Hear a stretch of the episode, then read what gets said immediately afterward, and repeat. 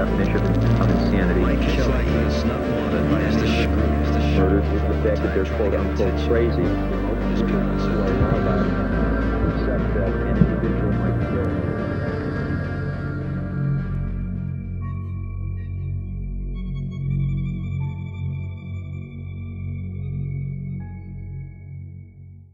Здравейте и добре дошли в четвърти епизод на Пурпурни следи. Аз съм Вяра, вашата водеща и днес ще засегнем един случай, който е оставил траен отпечатък в моето съзнание. Не знам колко от вас са запознати добре с този случай. Той не бих казала, че е толкова известен, но получи голямо медийно внимание по времето, когато се случи. Поправете ме, ако греша, но мисля, че не е един от често обсъжданите случаи. Днес ще обсъдим една жена на име Андрея Йейтс. На пръв поглед изглеждаща като една любяща майка на пет прекрасни деца, живееща така наречената американска мечта. Имала е голямо семейство, добър и успешен съпруг, който е бил нет да работи в НАСА, каравана, къща и всичко, което едно американско семейство би желало да има, всичко, което едно американско семейство приема като шаблон на перфектният живот.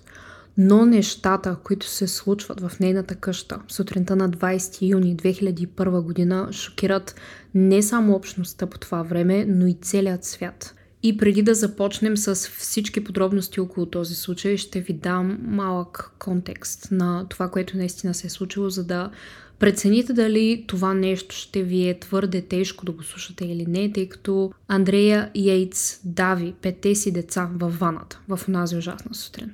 След това тя сама се обажда на 911 и изчаква полицията да пристигне съвсем кротко.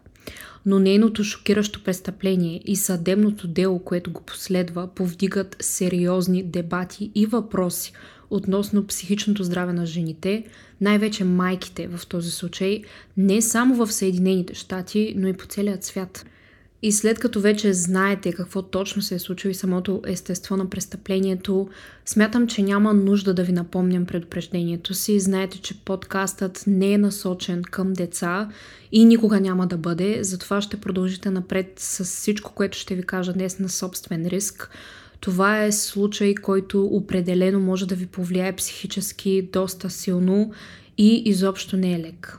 Преди Андрея Йейтс да се превърне в жената, която е отдавила децата си, се оказва, че тя цял живот е имала проблеми, свързани с психичното здраве. Родена с името Андрея Пия Кенеди на 2 юли 1964 в Хюстън, Тексас, Андрея е най-малкото от пет деца на Джута Карин Кьолер, немска иммигрантка, и Андрю Емет Кенеди, чието родители са родени в Ирландия. Тя е отгледана в католическо семейство и е била силно вярваща, което ще засегнем и малко по-късно.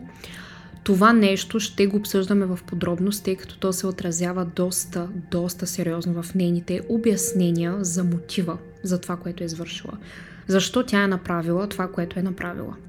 Религията тук има специално място в този случай и също така подлежи на доста различни мнения и обсъждат се доста различни неща, когато става въпрос за религията, специално в случаят на Андрея. Андрея завършва гимназия Милби в Хюстън, Тексас през 1982. Там тя е била много харесвана, имала е високи успехи и на церемониите, които са за дипломирането, е била момичето, което дава речите. Тоест, наистина доста добра ученичка и много харесвана ученичка. Тя също така е била капитан на отбора по плуване и е била член на организацията, в която учениците с най-високи академични постижения се събират. След като приключва с гимназията, Андрея Йейтс завършва двугодишна програма за медицинска сестра в университета в Хюстън и от 1986 до 1994 тя работи като медицинска сестра в Център за онкоболни. Името на този център е Андерсън и той е към университета в Тексас. До тук само позитивни качества, само позитиви. Изглежда сякаш на Андрея ни липсва нищо. Или поне така изглежда. Тя е умна, преуспяла, със стабилен доход и има доста добра професионална реализация – но зад всичко това са се криели много мрачни нейни мисли, които по-нататък в бъдеще се оказват пагубни. Още като тинейджърка Андрея е страдала от булимия и редовни мисли за самоубийство.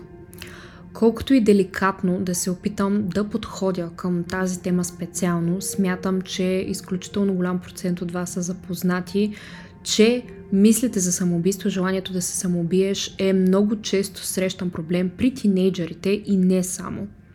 Самоубийствата са в възход, като специално в Съединените щати, защото Андрея от там се отчита повече от 30% увеличение от 1999 година насам. Самоубийството е десетата водеща причина за смърт в Съединените щати и втората водеща причина за смърт сред 10 до 34 годишните. По данни от това, което аз успях да открия, жените се опитват да се самоубият много по-често от мъжете, но мъжете са по-успешни в това начинание, ако решат да го направят и по-често успяват да се убият, отколкото жените.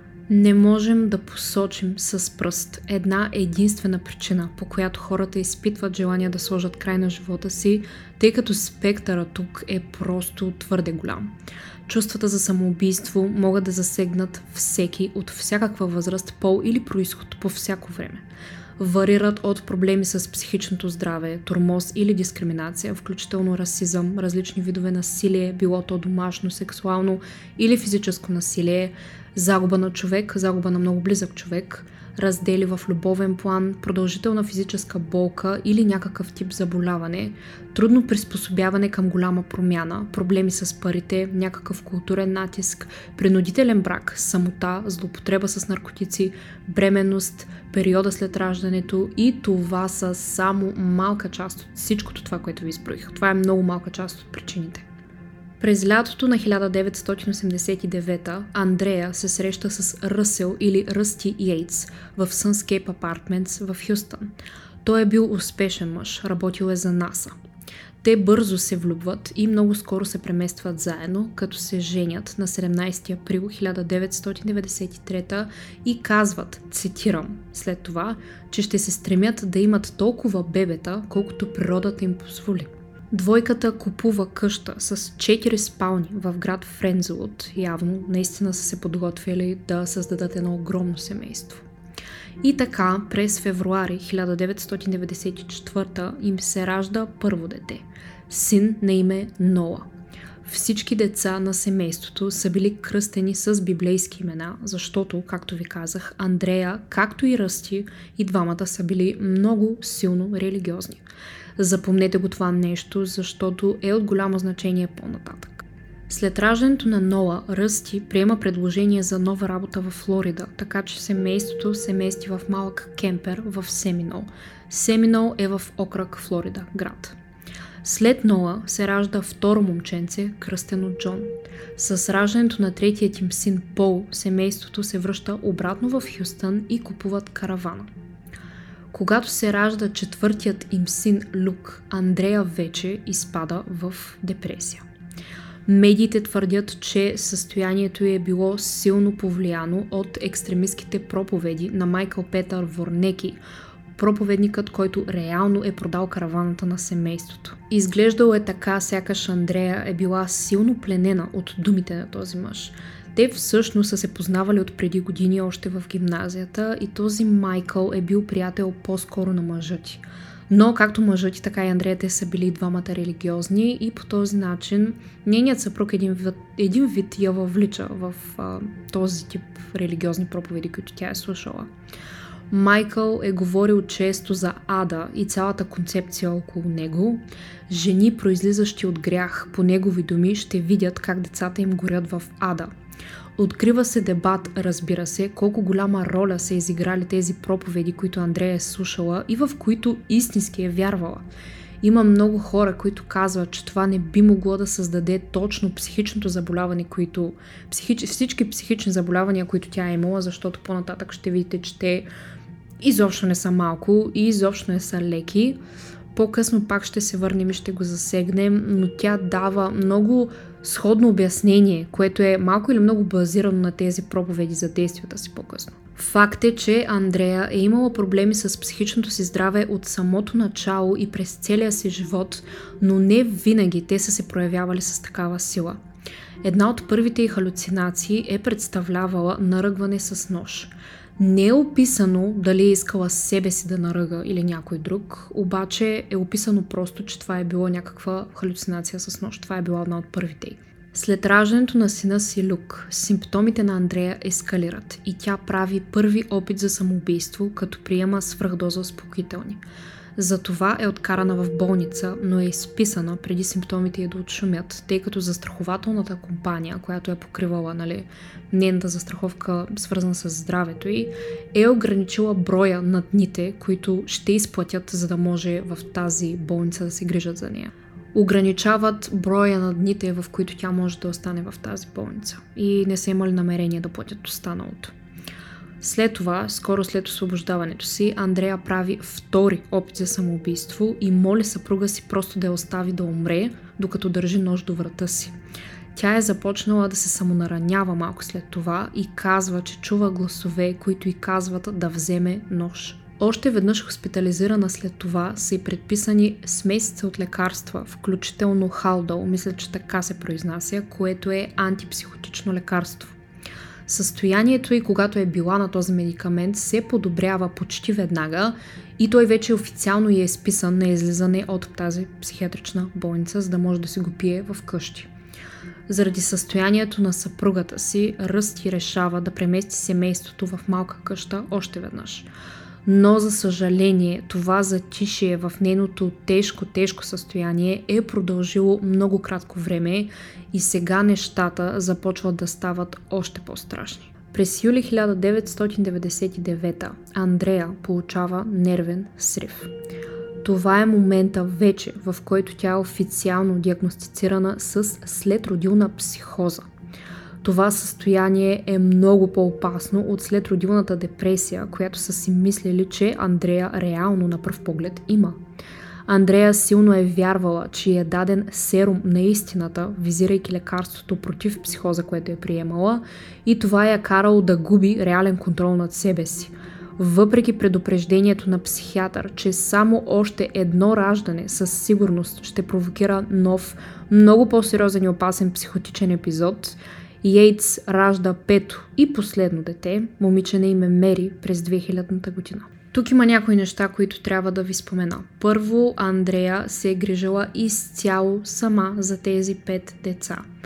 Тя е човека, който ги е обучавал, т.е. те са, не са ходили на училище, тя ги е обучавала и 24-7 е сменяла пелени и просто цялата тежест на отглеждането на тези деца пада върху нейните плещи. Съпругът ти, доколкото успях да открия, е бил доста така ентусиазиран тя да му ражда деца, малко като не знам дали е възприел за фабрика за бебета, но по принцип Андрея е описана като доста плодородна, такава в кавички ще го сложа жена и много лесно, много лесно е забременявала. След раждането на Мери, Андрея спира изцяло да приема халдол и изглежда сякаш се е справила добре, сравнително добре. Обаче това е до смъртта на баща й през 2001 година. След смъртта на баща й, в края на февруари същата година, Андрея Йейтс спира да говори, да пие течности и да кърми бебето Мери. Тя започва да си скубе косата, не само да я скубе, но просто я хваща и я изтръгва от скалпа си буквално. Мислела е, че видеокамери я наблюдават из цялата къща и че хората, които дават по телевизията и говорят, говорят специално на нея. Мислела си е, че хората от телевизора и приказват на нея. Тя също така започва постоянно да чете Библията. Буквално не е, деля, буквално не е отделяла очи от тази Библия в някакво болно състояние. 24-7 е чела Библията. Андрея отново е прията в психиатрична болница за трети път вече. Обаче тази институция е специализирала в злоупотреба с наркотици и съпругът и Ръсти я избира. Той избира това място, защото е било доста близо до дома им. Там нов психиатър започва да опознава пациентката и връща Андрея отново на терапия с антипсихотични медикаменти. Тя е изписана 10 дни по-късно, въпреки че все още е била депресирана, но я изписват под предлог, че сънят и храненето й са се подобрили. Завръщането й от дома обаче естествено е белязано от нови странни ексцентрични действия и симптоми, включително пълнене на ваната с вода за всеки случай според Андрея, без значение дали някой ще се къпе или не, тя просто е пълнила ваната с вода. Това е тълкувано тогава, че тя най-вероятно е действала под влияние на мислите си за самоубийство и е пълнила ваната, за да се удави. При повторни прегледи от същият психиатър, новият психиатър, Андрея е спирала лечението си и след това отново то е било възобновено. Не мога да разбера защо. Не намерих много информация относно защо по този начин са си играли буквално с лекарствата, които са й давали. Това, което знам и открих обаче е, че лекаря й казва, че това, което тя приема е така наречено лошо лекарство и ни влияе добре. Съпругът ти Ръсти на няколко пъти е повдигал възможността за електрошокова терапия, но психиатърът отказва и споделя, че лечението е запазено само за хора с тежки психични заболявания. Иронично е, че той дори е нямал представа колко болна всъщност наистина е била Андрея. Той определено подценява сериозността на състоянието й. И действията й, които ще последват сега, сега ще ви кажа за тях, го доказват с пълна сила. Сутринта на 20 юни 2001 Ръсел Йейтс тръгва за работа около 8.30.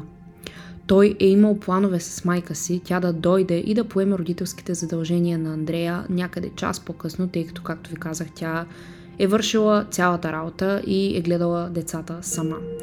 Но за огромно съжаление, вече е било твърде късно за това. След като си казва довиждане, Андрея Йейтс приготвя закуска за четирите си най-големи момчета към 9 часа. След това тя пълни ваната с студена вода и взема 6-месечната Мери с нея – Андрея дави бебето, оставяйки тялото му да плува във ваната. След това се връща в кухнята, започвайки от най-малкото момче подред, систематично дави останалите си деца. На две годинки, на три годинки и на пет. След това тя слага телата им едно до друго на леглото и ги завива. Ноа, най-големият ти син, по-осъзнатото дете, той е бил на 7 години, се опитва да избяга след като вижда какво се случва и когато вижда безжизнената си сестра, но Андрея го хваща и го убива. След всичко извършено, Андрея сама звъни на полицията и им казва, че трябва да дойдат без да предоставя допълнителни обяснения. След това се обажда на съпруга си и му казва да се прибере с твърд, сериозен тон и повтаря на няколко пъти по телефона време. Съпругът ти, разбира се, е нямал никаква представа какво се случва и след няколко минути живота му ще се промени завинаги. Когато властите пристигат в къщата на Андрея, те си навличат, може би, една от най-големите травми в тяхната кариера. Пенсиониран полицай, който е бил пръв на место престъплението, казва, че всеки един негов колега, който казва, че този случай, това, което е видял този ден, не му е повлияло по някакъв начин, лъже. И всичкият тренинг, който те имат, за да се справят с толкова психически натварващи ситуации като тази, е излетял от прозореца, когато откриват телата на пет невинни мъртви деца. Полицаят казва, че е помислил малката Мери за някакъв тип играчка. Първоначално във ваната помислил се, че тя е гумена играчка, но след като разбира, че тя е човешко същество, казва, че се е почувствал неописуемо отвратително. Той също така казва, че когато открива този чаршаф, с който са били завити децата и бавно го е разгъвал, е намерил четири мъртвите отца и това казва, че е бил най-ужасният ден в кариерата му на полицай. Когато властите пристигат, Андрея е стояла и е гледал в една точка, без никаква емоция на лицето си по данни и властите казват, че тя дори не е приличала на човешко същество. Когато съпруга й пристига вече, навън се е събрала тълпа от около 50-60 шокирани наблюдатели и Ръсти казва, че си спомня как е лежал на тревата пред къщата им и е плакал с глас, когато полицаите са му казали какво са открили в къщата. По данни също така той е крещял на няколко пъти на Андрея, ти най-накрая го направи, ти най-накрая го направи. Това е, повтаря. Полицията, разбира се, отвежда Андрея и тя признава сама за всичко, което е извършила. Казва, че децата й са били загубени вече заради нея и няма как да се превърнат в добри хора, едва ли не. Тя е вярвала, че убиването им преди да станат грешници ги е спасило от ада и че само нейната собствена екзекуция за убийството им ще победи сатаната на земята. След това странно обяснение за мотив, нека се върнем пак към проповедите на нейният приятел Майкъл Върнеки.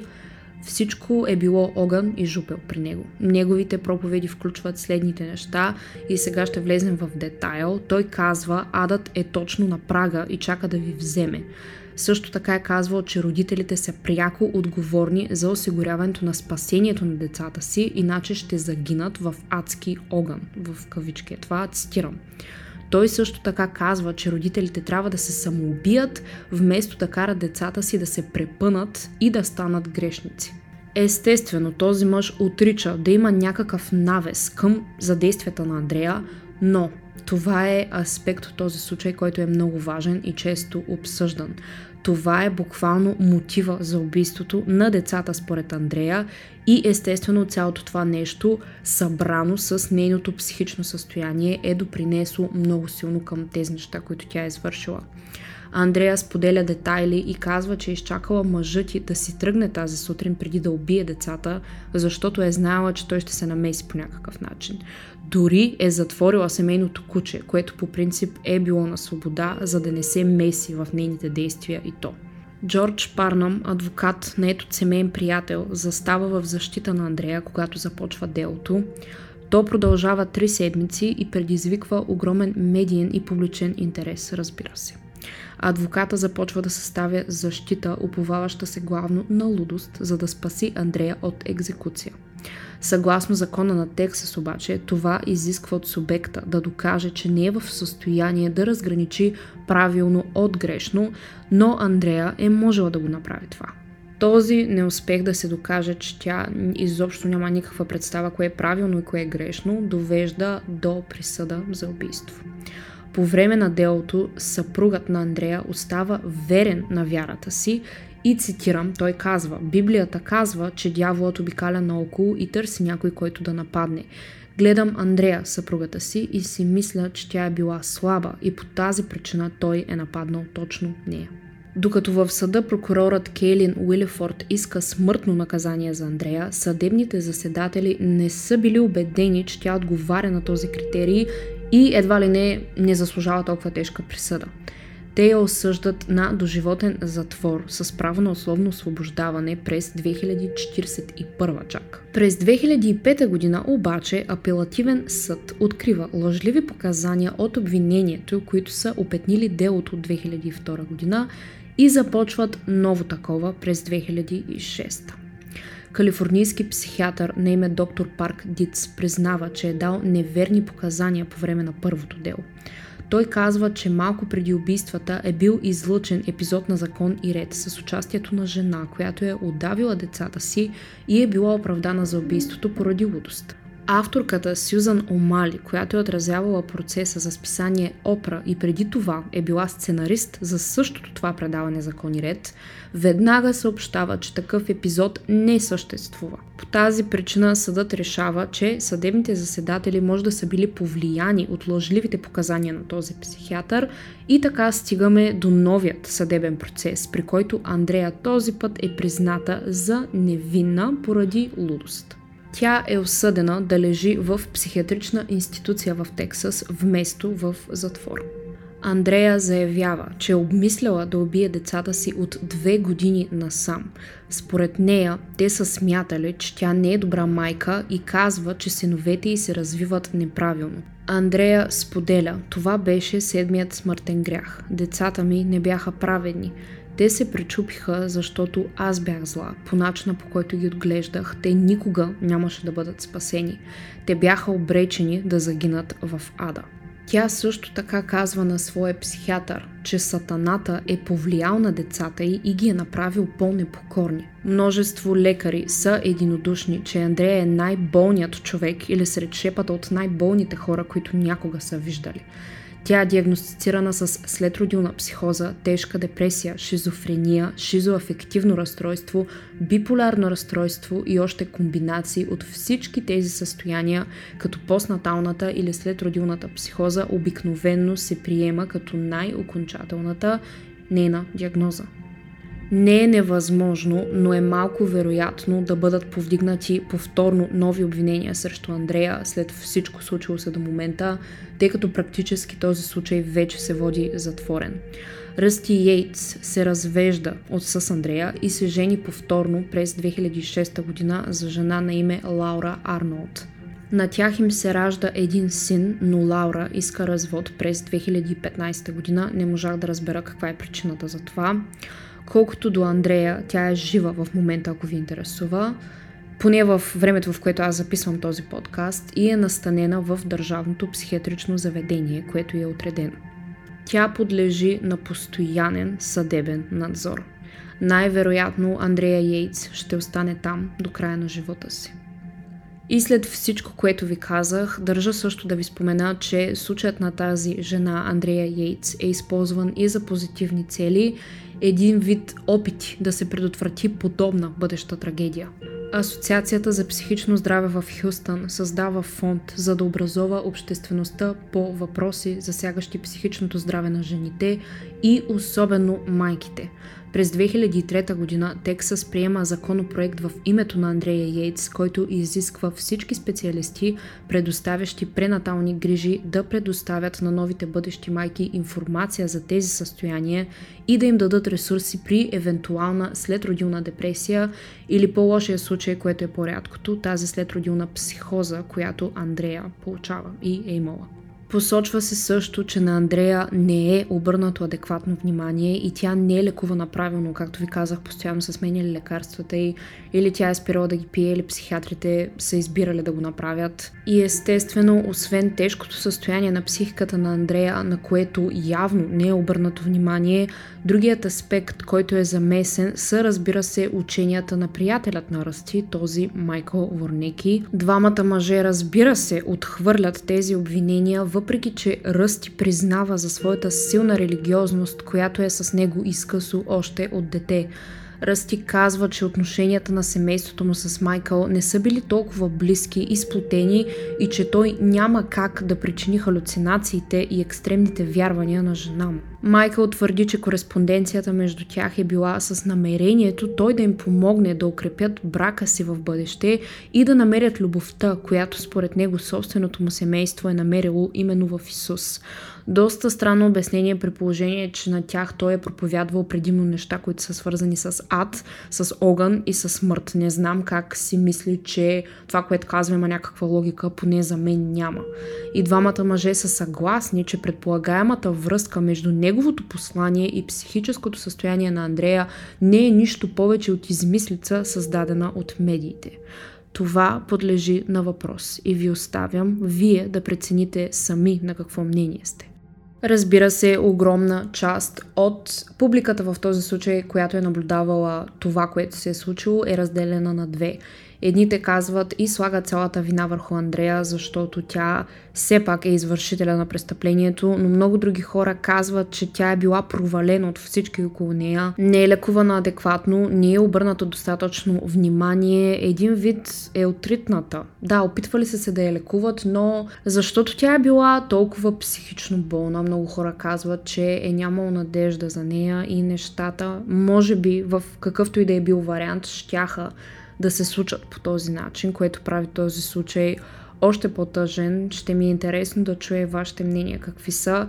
Според мен тези проповеди имат огромно значение, както и да се опитват да се оправдаят. За мен е много показателно, че мъжът ти дори след това, което се е случило, тя е буквално е убила децата им, той все пак е запазил своите вярвания. Въпреки всичко не е обърнал гръб на религията си, което казва много. Ще ми е интересно да чуя и вашите мнения. Можете да ги напишете в коментарите, ако гледате този, ако слушате този епизод в YouTube. Ако не, може да ги напишете в Инстаграм. Вярвате ли, че за Андрея е нямало надежда? Вярвате ли, че каквото и да, да беше сторено, тя ще да извърши същите тези неща? Просто е описана като един от най-психично болните хора в криминалния свят. Има изключително много комплексни заболявания и нейните действия от, още от тинейджърството и вярвате ли, че са подсказвали, че това ще се случи, защото има много хора, които вярват в това. В перфектния свят и в най-добрата, в най-добрият вариант, може би тя ще, ще бъде излекувана и тези деца нямаше да бъдат убити, но не сме в перфектен свят и не живеем в такъв. И това, разбира се, го казвам с огромно съжаление. Благодаря ви, че решихте да прекарате време с мен днес. Благодаря ви за търпението. Знам, че този епизод се забави, но няма да се оправдаваме. В интерес на истината имаше ремонти и нямаше как да се... Стана практически невъзможно да създам хубав аудиофайл, тъй като не мисля, че ви се слушат а, дрелки и нали, просто изключително дразнещи звуци, докато слушате една такава история. Смятам да сложа край на епизода тук. Отново благодаря ви, че решихте да прекарате време с мен днес. Ще се радвам да се отбиете и за епизод номер 5 на Пурпурни следи. До тогава пазете се и до следващият път.